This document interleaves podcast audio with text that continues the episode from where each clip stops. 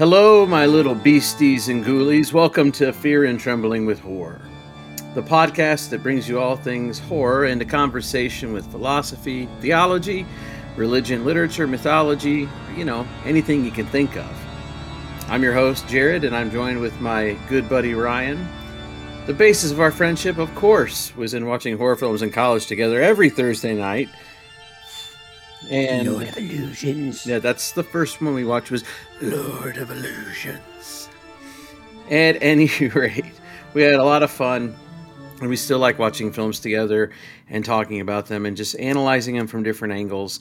Uh, on today's episode, we're going to feature the second part of a trilogy on possession movies. Today, we're going to talk about Scott Derrickson's uh, wonderful film, The Exorcism of Emily Rose. It is a terrific film. We, if I recall correctly, saw that in the theater. Sure did. Sure did. Yes. And I do remember that the priest in the movie is on the stand and he keeps saying three o'clock in the morning he was visited by the demons and somebody says The witching why hour." three and he called it the witching hour and that's the inversion of the trinity and 3 p.m when jesus died and all this stuff that that um, it's all lore and that night by golly i woke up at three in the morning on the dot and i did for like two weeks afterwards so yeah that's fun That's really funny. Funny how your body- that, that actually becomes a running joke in, uh, not a running joke, but a running callback in Scott Derrickson's films afterwards. Does it really? I did not know that. You have to point it Yeah, out when we do the next one. Yes, if you watch Sinister and a couple of his others, Okay. it, it sneaks in. All right. Well, let's describe this movie. Let's give it an overview. This is another one of those movies like The Exorcist that is supposedly based off a real life exorcism. Of course, it's in a different location with different people. Names have been changed. And of course, people say they were there as testif- testimonial witnesses and they are making their testimony known. Uh, what's happened in this story is the combination of I say this movie is the combination of The Exorcist, in that it is about uh, a young girl possessed by a demon and a Catholic priest who needs to exorcise that demon.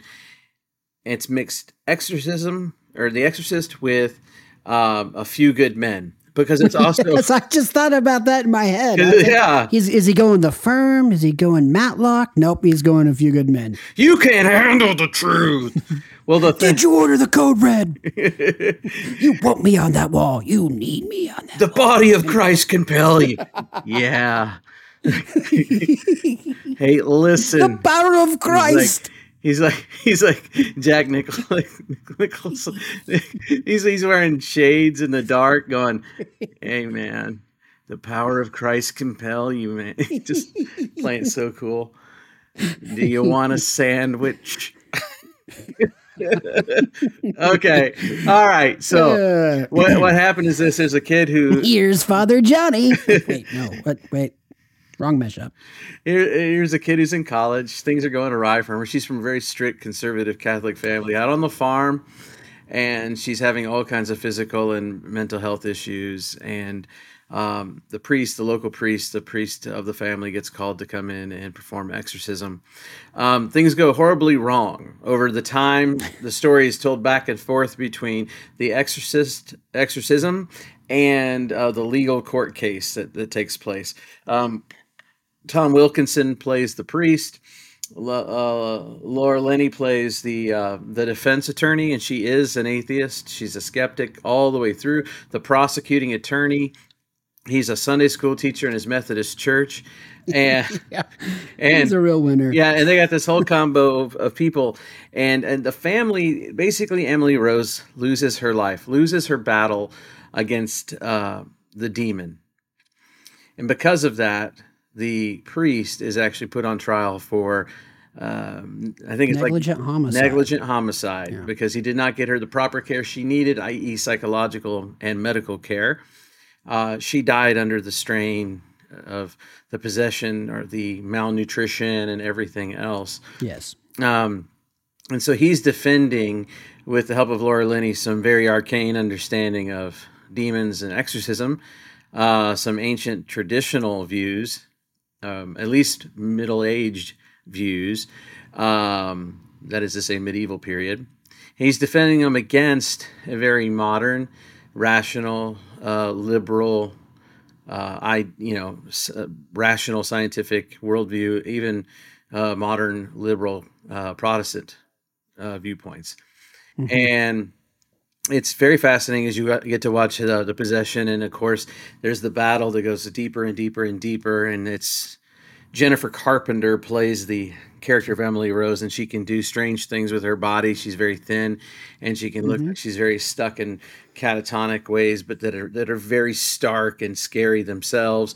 And she does similar things that other possession movie uh, characters do. The way she's uh, being blasphemous in the way she's screaming in languages and running up things and kind of doing superhuman feats of strength and bending her body in ways they shouldn't go. And Tom Wilkinson has the family and the community around him, even a local uh, a local medical person there to track and Mhm. see what happens. Meanwhile, he is on again on trial for his life, and he has to argue. And his defense attorney is a is a skeptic, so he's he's kind of trying to win her over, or the Mhm. story is, as well as win over the uh, the, the whole the whole legal uh, edifice to the idea that um, possession and exorcism is a, uh culturally and anthropologically viable reality across the world in the world's ages. Yes. And That it was a viable treatment option. That's and that exactly he wasn't right. negligent. That's exactly right. And um, and so and so that's that's basically the overview of the film. Uh, so you have that good courtroom drama to break up some of the uh, disturbing. I, find possession movies to be uh, exhausting to watch. And so these are Yeah. good cutaways and good breaks in the action to kind of fill out some exposition so it doesn't happen in weird like non-natural settings. It happens Yeah. through through uh, Natural course of the story. yeah, of interrogation is what I want. Yes. It happens through inter- interrogation.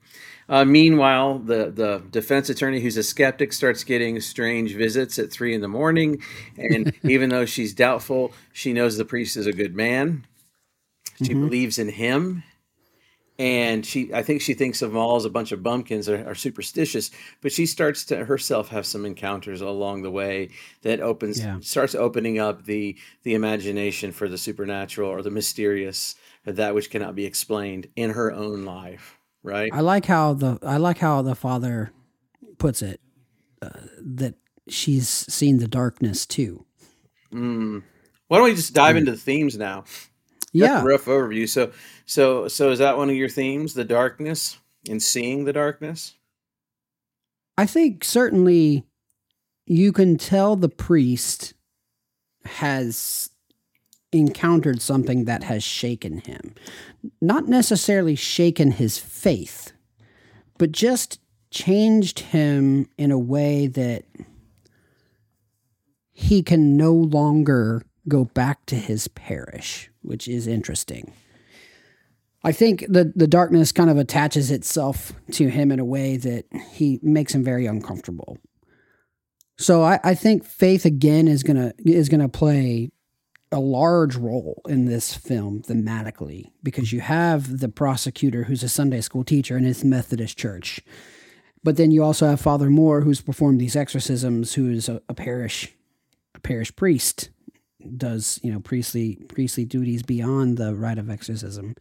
And then you have some of the other witnesses that the defense calls to help bolster this this belief scientifically in different cultures and stuff like that. So, yeah, faith is a faith, differently than the Exorcist, but in a very similar in a very similar way that gets juxtaposed. One of the things that I liked was they play. It, this film does a very good job of well, is the defense right? Is she possessed? Because they show alternate versions of the possession scenes, which is not something a lot of possession films do. Whenever the prosecution's talking, it shows a different explanation for perhaps what is taking place in these different these different vignettes, these different scenes. And then whenever the defense is talking, it's you know it's the the, the full on possession possession stuff. So it plays with that faith and doubt in a different way, in a different experiential way than say The Exorcist did. Well, or I, other possession films do. Yeah, let me let me uh, hold that for a second. I'm going to pop right down and talk about that after I say the first theme I see again is the is the battle uh, between light and and dark or good and mm-hmm. bad, um, holy and and evil, and and that happens between the priest and the demon itself. Just like yes. in The Exorcist and any other uh, film about possession, there is that battle. Uh, he talks in court about how 3 a.m. is the is the, witching witching hour, hour and the, the demon was there mocking him to say what? What was it for? And he says to say the game is on, the game is afoot. This very kind of uh, uh, a Sherlock uh, Holmes sort of phrase, in which they it doesn't mm-hmm. play well because it's not a game, but that's not right. what he meant. It's like competition is on, competition for this girl's soul is on. But I would argue yes. that what's really being done in this movie is competition for the soul of the world, because I think this yeah. film is ultimately, uh, I think it is a set piece to talk about rationality and mystery And I think I think it is a certain interrogation over the the ways in which we come to know what is and is not. How do we know truth? Mm. Is it this old modern enlightenment position where things can only be known if they're scientifically verifiable, if they're rational, if they're empirical, if they're reproducible in different labs? Or is there other forms of knowing that can be called knowledge and perhaps mm. that's intuition or based on authority or tradition or religion or uh, coming out of softer sciences like anthropology there is that one defense uh, witness who is an anthropologist who studied exorcism all over the world and the whole point is simply to say I'm not here to scientifically verify for you that demons are real and like I don't have one in my back pocket, but I am here to tell you that it is a phenomenon seen worldwide over that people have experienced these mysterious things that are not explainable by right. tools of modernity. That are cross cultural. Yeah, it's not just yeah. So I think that's really the, the I think the, that that's the I think that's what's happening in the movie, and then on top of it, the packaging is possession this yeah. very medieval kind of rite. Uh, uh, you know, and it, was, it, even has the layer of uh, kind of uh, uh, pastoral America farm life, a very faithful American culturally conservative value driven family down on the farm you know um, you got the right you have the, the kind of the morals of middle america right there and then you have over here fundamentalist america well could, is that could could be i'm not throwing stones but yeah. the point I think in this movie is trying to say, um, I don't think the movie, I don't think the point of view that Derrickson is making in this movie is that science and rationality are not a fundamental way at grasping knowledge. I think that the answer that they would give, or he would give, is that it's not the only way, and that in in yeah. accepting it so forcefully as we did after the Enlightenment, we have done so at the peril of other ways of knowing things. Mm. I'm thinking of uh, other epistemologists and philosophers like Michael Polanyi, who might have something else to say about how we come to know things. But but but the distinction here is that the very Kantian, Immanuel Kant, and uh, you know people like Lessing and these Germans that would talk about knowledge being on the side of things that you can observe and test and quantify and that's mm-hmm. knowledge mm-hmm. and things that you can't but you can't disprove either like the soul or or or consciousness of a human or the conscience or or heaven or god that those aren't things you can know but those are things that you can believe in right mm. and you can believe very very deeply i think the question really is uh, we have I think I think what the movie is doing is undermining that as a simple dichotomy. It's not yeah. simple. Uh, it's not simple. There is faith on the side of science, and a lot of uh, a lot of uh, uh, religious, supernatural, folkloric belief might also have some science that can back up some of the claims. Right? Yeah, certainly he wants it to be a struggle. You said for the soul of the world, but also for the soul of the viewer. Are I we not he, part of the world, Ryan? Yes, yes. Okay, thank you. Well, that, the way you said that though struck me as as wow, yeah, no, it's all yeah. Derrickson for sure wanted people to wrestle with the exact things that you're saying. I was very fortunate to, you know, to meet him at a conference and actually get to sit with him uh, throughout watching multiple films in a like a group of like 15, 20 of us watched horror films with Scott Derrickson and got to hear him kind of talk about how he approaches the genre. Kind of, or did you just hear him? Did I say kind of? Yeah, yeah. Yeah. I'm just messing with you. and he he very much wanted it to be a, a, a struggle to to wrestle with the not just the knowledge piece but wrestle with the darkness that surrounds us or that we encounter and you know we i think we we see that that struggle in the way he depicts all those things that you talked about So And it's not it's not an easy it's not an easy thing So maybe the real boogeyman for Derrickson in this in this picture is certainty. Certainty Hmm. to me is is not a position of faith. Um, right It is a, a, the absence of faith. It, it becomes ideological, um, and it becomes a tool for our own comfort. If you want to talk about some of these masters of suspicion, Freud, Marx, Nietzsche, Feuerbach. Um, you know they come up with all these suspicious reasons why you might believe in something like religion one of them is that what is it it's the opiate of the masses it Yeah, it makes it yeah. it's a crutch that makes us feel better or Feel be, better. be able to engage the world to make it through this difficult existence but doesn't certainty um, do that as well just a sense of a certainty even in science like yeah and, and not only it's not only a certainty, but then it has this very, very um, hopeful, positive look that science will answer all our problems.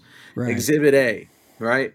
Uh, and E.F. Schumacher calls this the forward stampede of modernity. It's the idea that we just need to create human technology that solves a problem. And now, if given enough time, no, no, no, no, no, no, no, no, no. No, that, that, that, that, fixes a certain problem. Like Hmm. a- any problem you can think of, create something for it to solve it, right? If it's a perceived problem. And and then we find out after having that developed and in the marketplace, uh, it's actually doing a great deal of destruction to the world around it. It's causing problems, just as many problems as it solves. Uh, the forward stampede of modernity says, it, well, we're not going to stop. We're going to continue on with this, I, I would say, Pollyannish hope that future minds will come along and have better creative uh, technology answers to solve the problems we made in the first place. that we've made. Yeah, So, so, so, but in that, there's a certain sense of comfort, a certain sense of, you know, th- this is why people can put their heads in the sand over issues like climate change, or uh, just pick a number of things that are, are facing our modern contemporary world. Um, eh, we'll figure it out. We have belief in science. Yeah. We'll figure this out. But what if, what if there is an element of, of science that requires faith? I mean, it's, it's Right. certainly faith it is re- certainly faith is required in everything, right? You still have to have the trust to read a label, right? Before you drink Yeah. something, right? You- There's still an element of trust, even if it's that base. Although I think it's much more than that base. Uh, faith Yeah. is present everywhere, and just and also on the sorry, I'm I'm I'm going on, but I just want to complete the thought to say that same thing with religious fundamentalism, where I have a certainty that my belief is right. It's the one that gets me to the good place, not the bad place, or whatever. However you no, exactly how you said however it. yeah. you can conceive of it. Um, but once we have that certainty and it belongs to me, it, it becomes this weird thing that we possess. yeah, And as far as I can tell, uh, faith is not something that we possess. It should possess us. And I might say that science is also not a thing in and of itself. It is a process. So you can never possess it either. It's not a thing. It's, it's a never complete. Yeah, yeah, it's never complete. One of the most terrifying things about the film, besides the abruptness of the possession and the body shape that Jennifer Carpenter excels at pulling off, and and the, the haunting nature of ghosts or demons visiting you at three in the morning, um, and, that's done all suspensefully. I mean, just quite quite correctly, quite beautifully. Um, but but it, it's the fear that comes up from not knowing what to do Mm. to help people you love. She does go and get all kinds of uh, care that's that's there for her, and ultimately that care doesn't seem to work, and so they they call out to their parish priest who they trust. yeah, Um, then for the parent or for a loved one watching your your the person you care for go through things that you can't explain, just absolutely, I would say, universal human fear. But then Yeah. the inability to find the help that's needed, or the places that you typically go for help, are now suspect or questionable by the broader society. Uh, that's an alienation. That's a good word. That's an alienation from from society in some way. Um, but as I said, also there are these other themes. You, you have the Methodist prosecuting attorney who I believe they way they tried to make him out is that he's a good Christian man, but it seems like a lot of American Protestant Christianity is reflected on the immanent world, this the flat horizontal, the world of ethics. Like our stories have morals in them more often than appeals to imagination. We tell the kids stories to get to a moral, whereas in the European and a decidedly more Catholic world, uh, there's fantasy stories, right, that open up the mind to the mysterious and the transcendent, and that kind of faith side of our faith is is lost in a lot of the mainline Protestantism, where it's not so much in Eastern Orthodox, Catholic Church, or sacramental churches. So churches that that um, appeal to the actual uh, grace of God in ordinary things, like in the daily life and in the actions of the church. Um, so he, it doesn't make sense to this guy. This guy probably has the belief that when the scripture, the holy scriptures of the Bible talk about possession, it's just epilepsy, it's just so- psychosis, Mental, yeah. and, and and I'm not here to say that it's not, and that they weren't just trying to use the best words in their worldview to describe that. Um, but there is no imagination or possibility in the imagination for something more, something that you cannot see that can affect us on a top-down causal way. That means to say uh, it doesn't emerge from us, but it but it but in a being kind of working top-down neurologically, right, and into our bodies, right, to, to take over. Um, it's interesting how much Screwtape letters can come out in this, where you talk about, you know, the greatest trick of the devil is to convince people he doesn't exist. The Screwtape It letters does, it, doesn't he quote that? uh, may be. But for those of you who don't know, I feel like- Screwtape Letters is written by uh, C.S. Lewis, and it's this little pedagogical text about a, a chief like Demon writing less, lessons and letters to his his nephew Demon on how to make Christians or believers uh, doubt and fall away. And um, you see in Well, the that- church a lot of people who, who say they believe, but do they really believe, or do they believe in what we what's been identified as moralistic therapeutic deism? That is to say, moralistic mm. faith is about the morals. These are I don't smoke, drink, or chew, go with girls that do. Therapeutic, it's there to make me feel better about my eternal Their portal might take you to hell, yeah, okay? it's it's it's there to make me feel better about my life choices and where I'm going to end up in the good place, not the bad place. And then mm. deistic, so it's it believes in God, but it does not believe that God is very close. Rather, like the founders of our country, most were deists. They believe that God started the whole thing, but does not interfere. Does that's This right? is a Christian nation, good sir. but that God does not interfere in the inner workings of creation Yeah. in any way, shape, or form. So Jefferson, just as an aside, his deist Bible, he's got an edit of it where he takes out anything miraculous, anything supernatural. Mm-hmm. It's a very thin Bible, and it's, it's just a text of morals and wisdom. Then, right? Yeah. Uh, not in God's kingdom prevailing in the world, so to speak. So, but I think that's terrifying. I think it's Yeah. absolutely terrifying because you have faith not only in uh, your religious, the tenets of your religion, but you have faith in its community. And, and these people were seen, especially in mid-century of the last century. Uh, these were the leaders of communities: priests, rabbis, pastors. Yes, this story would have taken place in like the 70s. Well, the the true events took place in like the 70s that this film was based on. And and it was based on that. Like Scott Derrickson like purchased or had rights to the some of the recordings of the exorcisms that took place. Uh and so while liberties were creative liberties were taken in some elements into the story, it is very much based on a legitimate case that took place uh, in Germany, I believe. Yeah, And one of the things that he one of the things that he really wrestles with, and this is the other another theme, is how can a person of faith be possessed by a demon or by the devil? and that's going to come up in the end of this film. but but it's something that it's something that he asked himself. You know, Derrickson asked himself, and I feel like because it's he because because what you're saying is that it is it has been um, uh, believed that um, um, people of faith are protected. Their faith is the hedge of protection around their person. Mm-hmm. Yeah, right. Why would God allow somebody of who who believes in God to to go through that experience? That is a that is an interesting question. Uh, by the way, this, this the the real story is based on Anna Elizabeth Michael. She was born in 1952 in Bavaria, West Germany. She dies in Germany at the age of 23. Um, and the negligent homicide right here. So I'm just looking this up on Wikipedia. Yeah, there were there were um there wasn't just one priest, there were two. Yeah. Um and so there there there are some other creative liberties, but the themes are the same. Well, if if the court case went you know dealt with the same content, it it's interesting that it is German, and I, I cited two Germans about their epistemology, Lessing and and Kant, that kind of really did shape modern Western philosophy.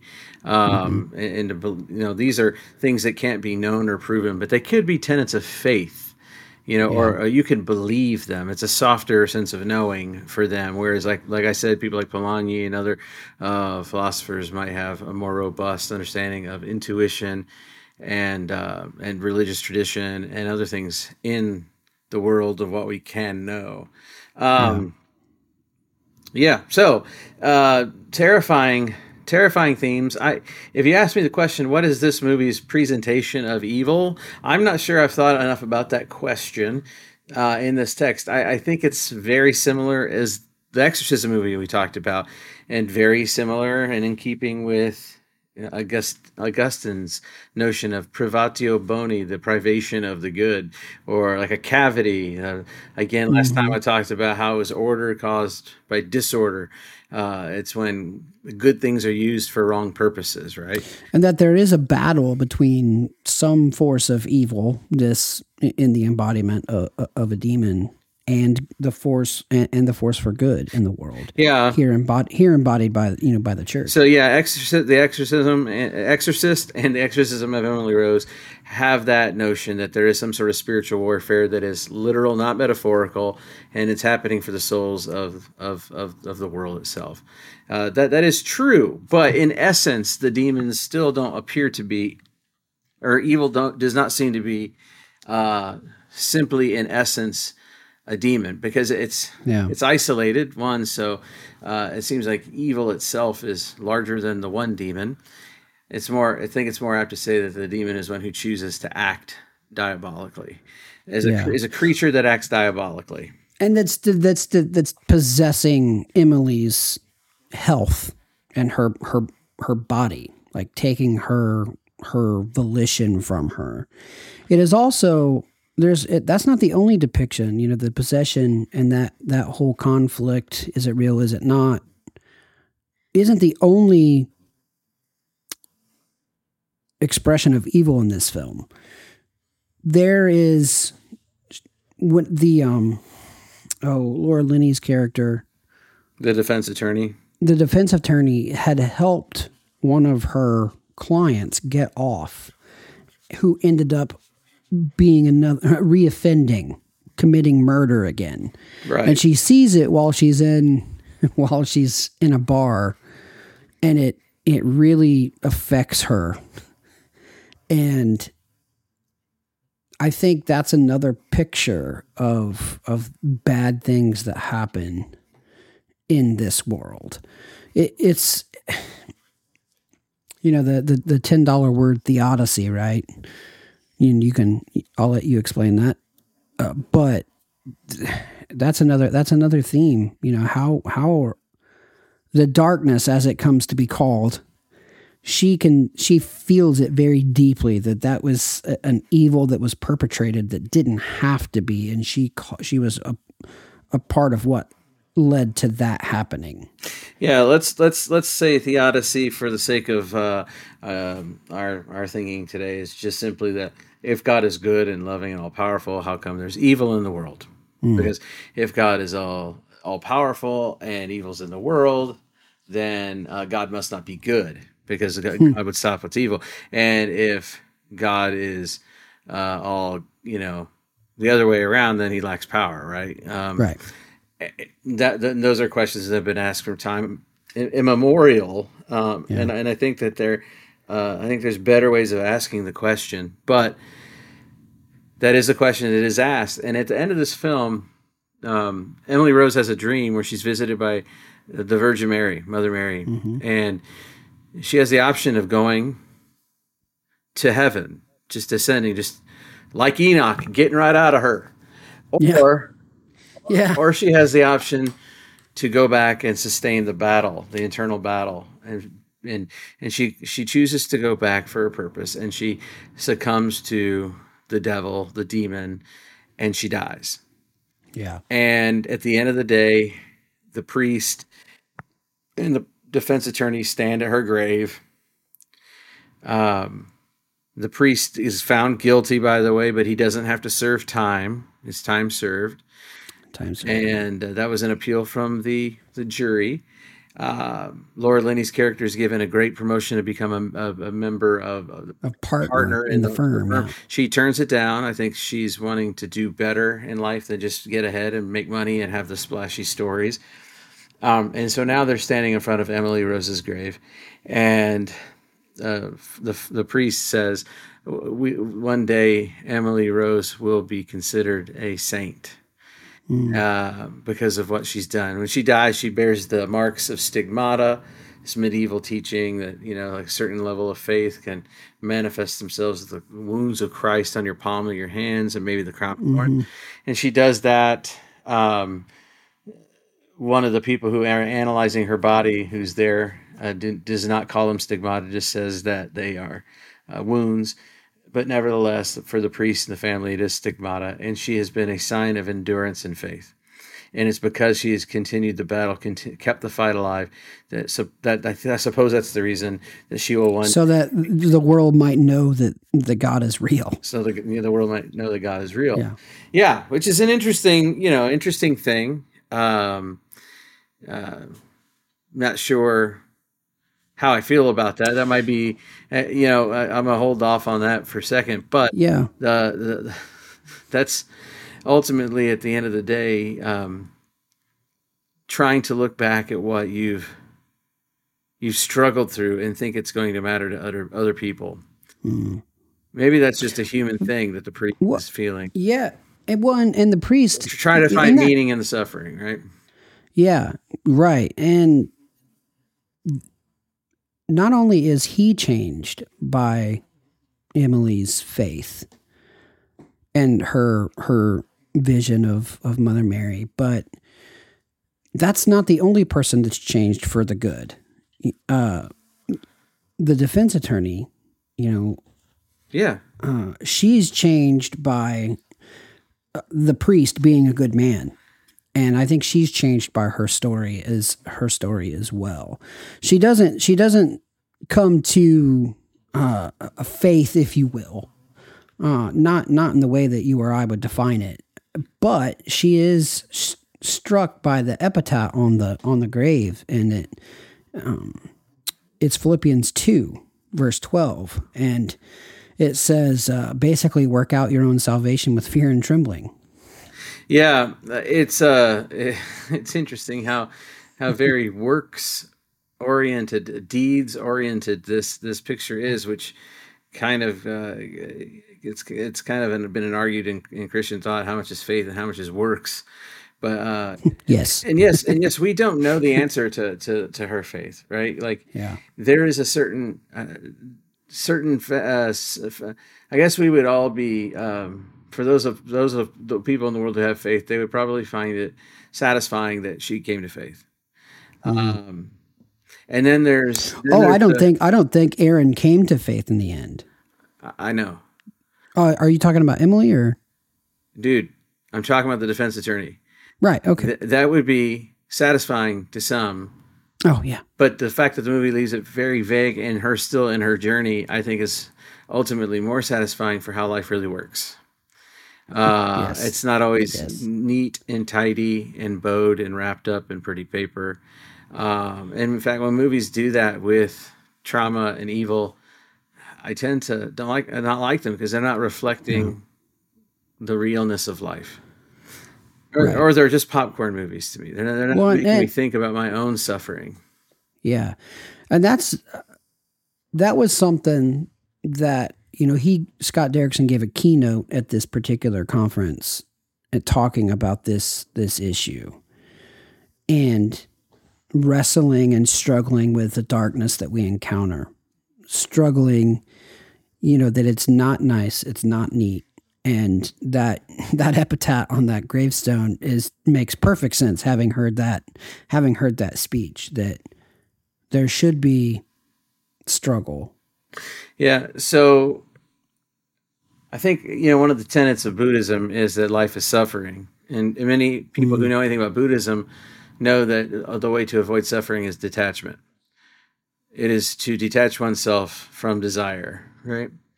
Uh, Christian teaching, I think a lot of people uh, misunderstand that it, it's not an escapist religion of, of escaping this world for heaven.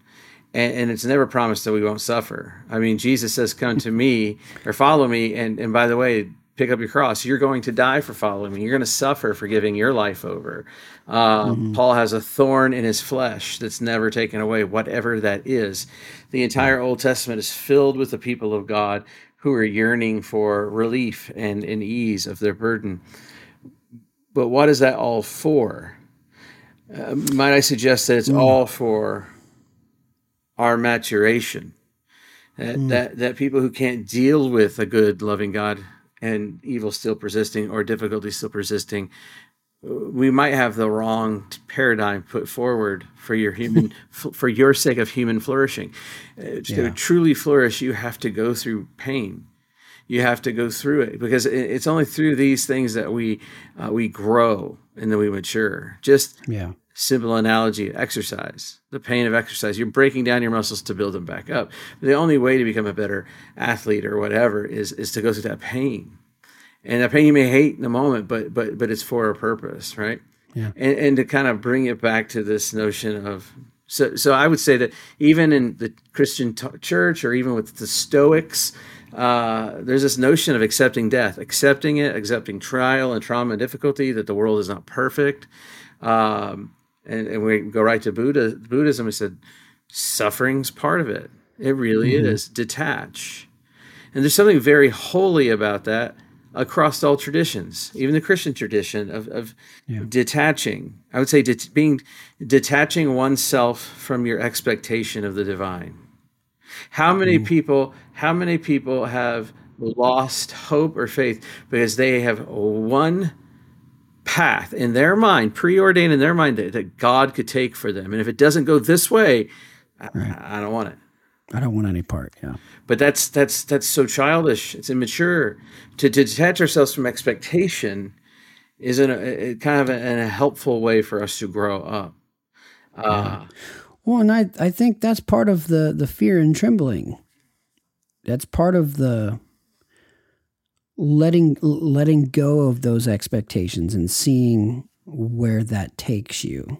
Well, in fear and trembling is, I mean, that's obviously taken from the title of Kierkegaard's book, and this book is is is is got many iterations of the story of Abraham about to sacrifice his son, who's because he's told to by God, and it's almost midrashic and how it's, it's kind of retold in different ways with different emphasis points and different different uh, evaluations of the moral of it.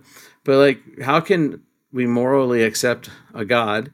who's good and all powerful, who says to the patriarch, uh, Now go ahead and tie your son up and make him a sacrifice. Kill your son for me.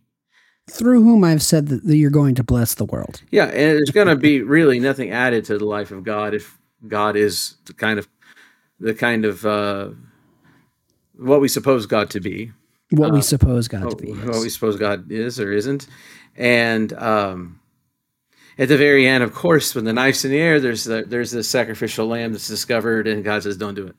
And it's actually kind of like horror. It's a horrifying story. It- Yes. it's very horrific, and there's and there's even texts in the Old Testament called the, the text of terror because there is horror in real life. But the yeah. fear and trembling reminds us that there is a foundation for the religious life that, that it, it, literally comes from above us.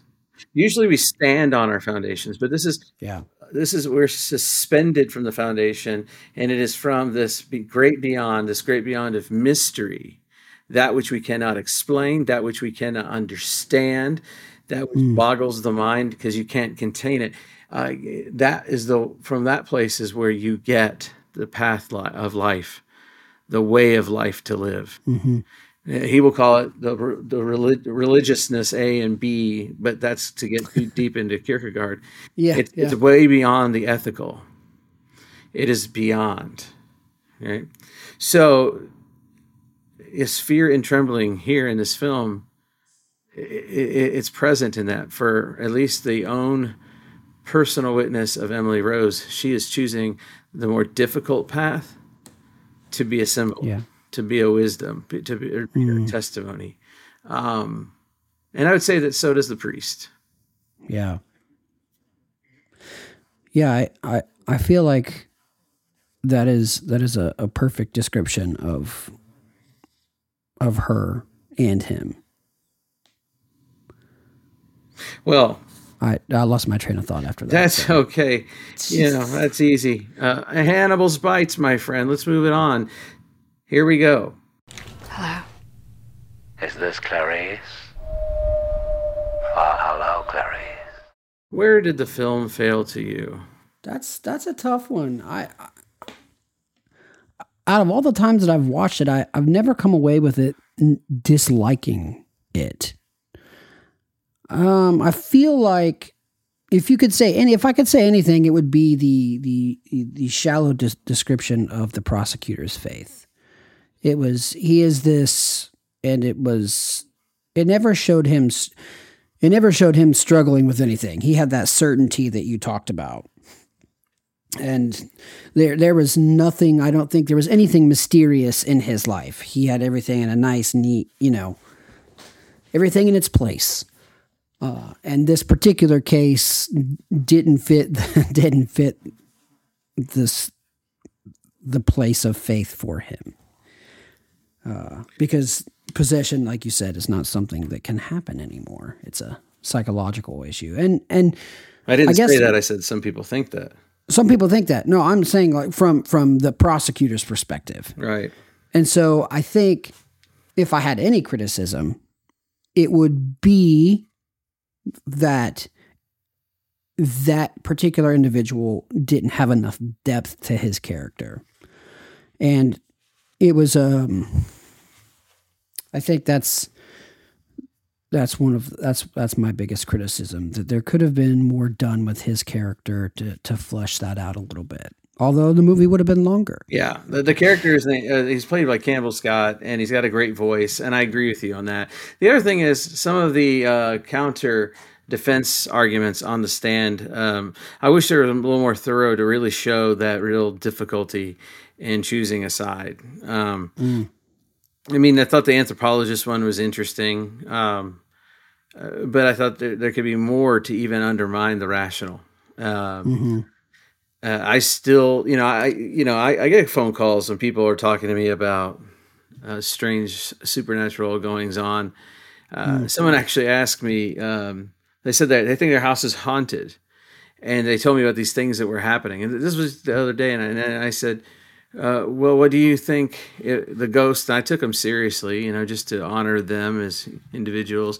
And, and I, you know, I first, you know, I decided I was going to have a meeting with them, and I was going to try to lead them through some ideas and thoughts. Mm-hmm. And mm-hmm. uh, you know, I they were pretty resolute, so I, I wasn't going to question it, right, or them to them. But I just said, well, what do you think this uh, this spirit, this person wants? Is it malevolent or benevolent? They said, no, I think it's benevolent. I said well, maybe you can act with a spirit of hospitality. Mm. And maybe open yourself up in hospitality for another space, another person. Yeah. Opening a ghost. Now, I'm just saying that there are times when um, I'm, I'm, I'm just open to things.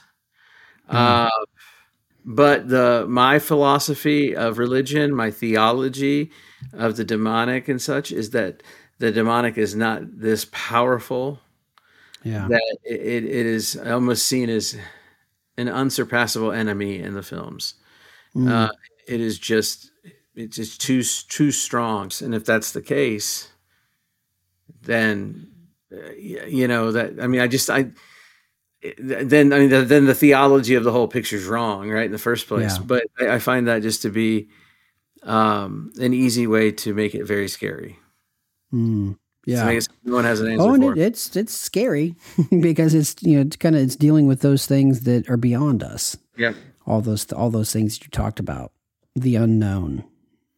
hmm Well, my It- friend, it's interesting that our my criticism and our criticism of the prosecutor is also his, you know, Derrickson's criticism. He he he had expressed that he maybe had wished he handled that Mm. character a little differently.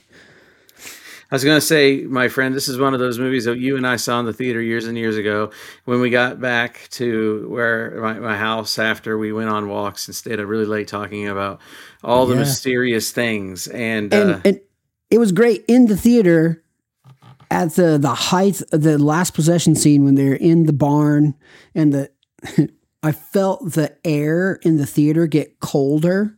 You know, whenever the whenever the the demon said, "I am Legion," that was that was a fun experience. We're just like, "Oh, is it cold?" that's a cold spot. why, why did the fan kick on now? Yeah, this is definitely uh, when I, when I first saw the previews, I thought there's no way. I've seen so many possession movies, and they all really are are false, like just uh, poor simulacra of the exorcism, exorcist. Boy, I- Exorcist, it's yeah. a mouthful getting all those isms and its, right? but it does something fresh, completely fresh. It has some of the same theological backgrounds to them, but uh, but how the story's told, what's the problem? Uh, the problem isn't just a, a possess- the problem here is not really a possessed girl because she's dead. That's over. The problem is whether or not the priest was negligent in her death, and, Right. and and and so then you have to then go about proving, or disproving, or giving a shadow of doubt. Hmm. And uh, so I, I found that to be a really compelling way to tell a Yeah, story. the film the film did a f- fantastic job of of allowing the viewer to experience that that tension, and it, it does that. It's a very good film uh, in that manner. Do you have any final words on this one? I I found I, final words. I, I I for one loved the scripture on the tombstone at the end. Um. Yeah, especially especially the way that that uh, her the way it struck Erin, the way it struck the defense attorney standing there. See, I struggle with it because I think it, I think it individuates Mm, uh, and it makes everything personal. When ultimately, a lot of these things are held by a community, and with with and with with and by a community, and she had a community around her. And I don't know that we can all work out our salvation, right, with fear and Mm. trembling on our own, or work out, it's- or work out the whole in our in, our, in the center of us. So for what the epitaph doesn't say, that the rest of the verse says, is right after the semicolon, for it is God who works in you both to will and to do for his good pleasure. okay, Um, not for sure what, what version that is. Right, you have to look at the Greek to see if it's you all or you. But Yeah. but the point the point uh, is even if you don't have. So I realize these exorcism movies really pull a lot on Christian themes, theology, and Yeah. that may not you may not dig that. That's that's perfectly fine, except for the fact I think the movies are actually wanting you to wrestle with it, and Yeah. um, but I would Certainly say working out your salvation, fear and trembling, if that doesn't make sense to you in the way you speak, think about it like um, filling that that gap or absence that's inside of every person, right? And doing Mm. so with a great deal of respect and humility. Uh, I'm not sure that that's ever best done alone. Certainly, moments of Right. solitude are important. Um, and and Well, we, we are even- indi- individuals, but, but but giving over to the authentic self of the individual that Charles Taylor talks about, the philosopher, and he talks about the secular age, that everything's about me expressing my own personal individuality. I think that is the un, unwholesome or the unfaithful thought, because we are creatures made in for and by community. We are not meant to be uh, hyper individualist. And you see, I think you see the defense attorney struggle with that.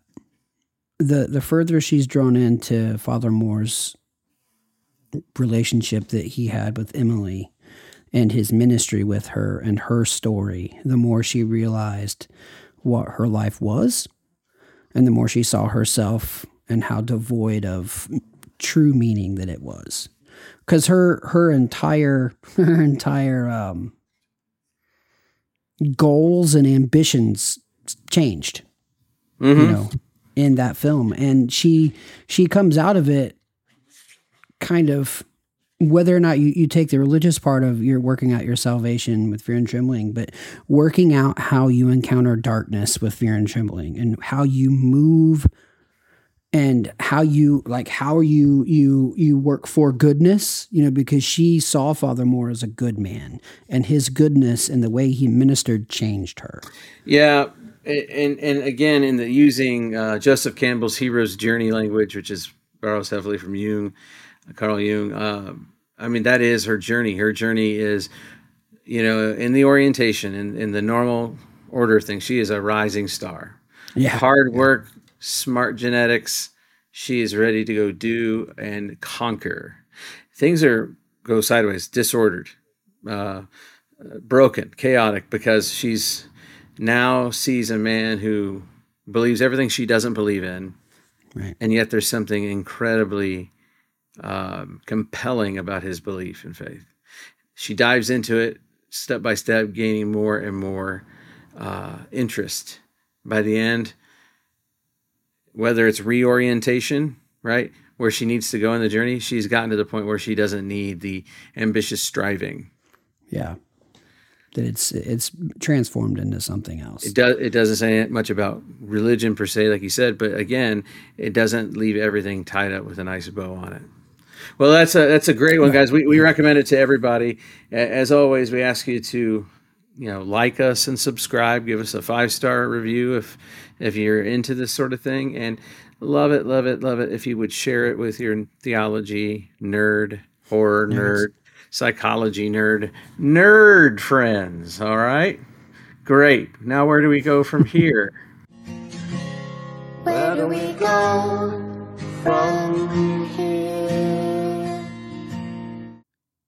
the last exorcism yes, we're going to go to the half mockumentary, half documentary approach to exorcism films. yes yes found it's not is it found footage It must be found footage, but we'll get to that later.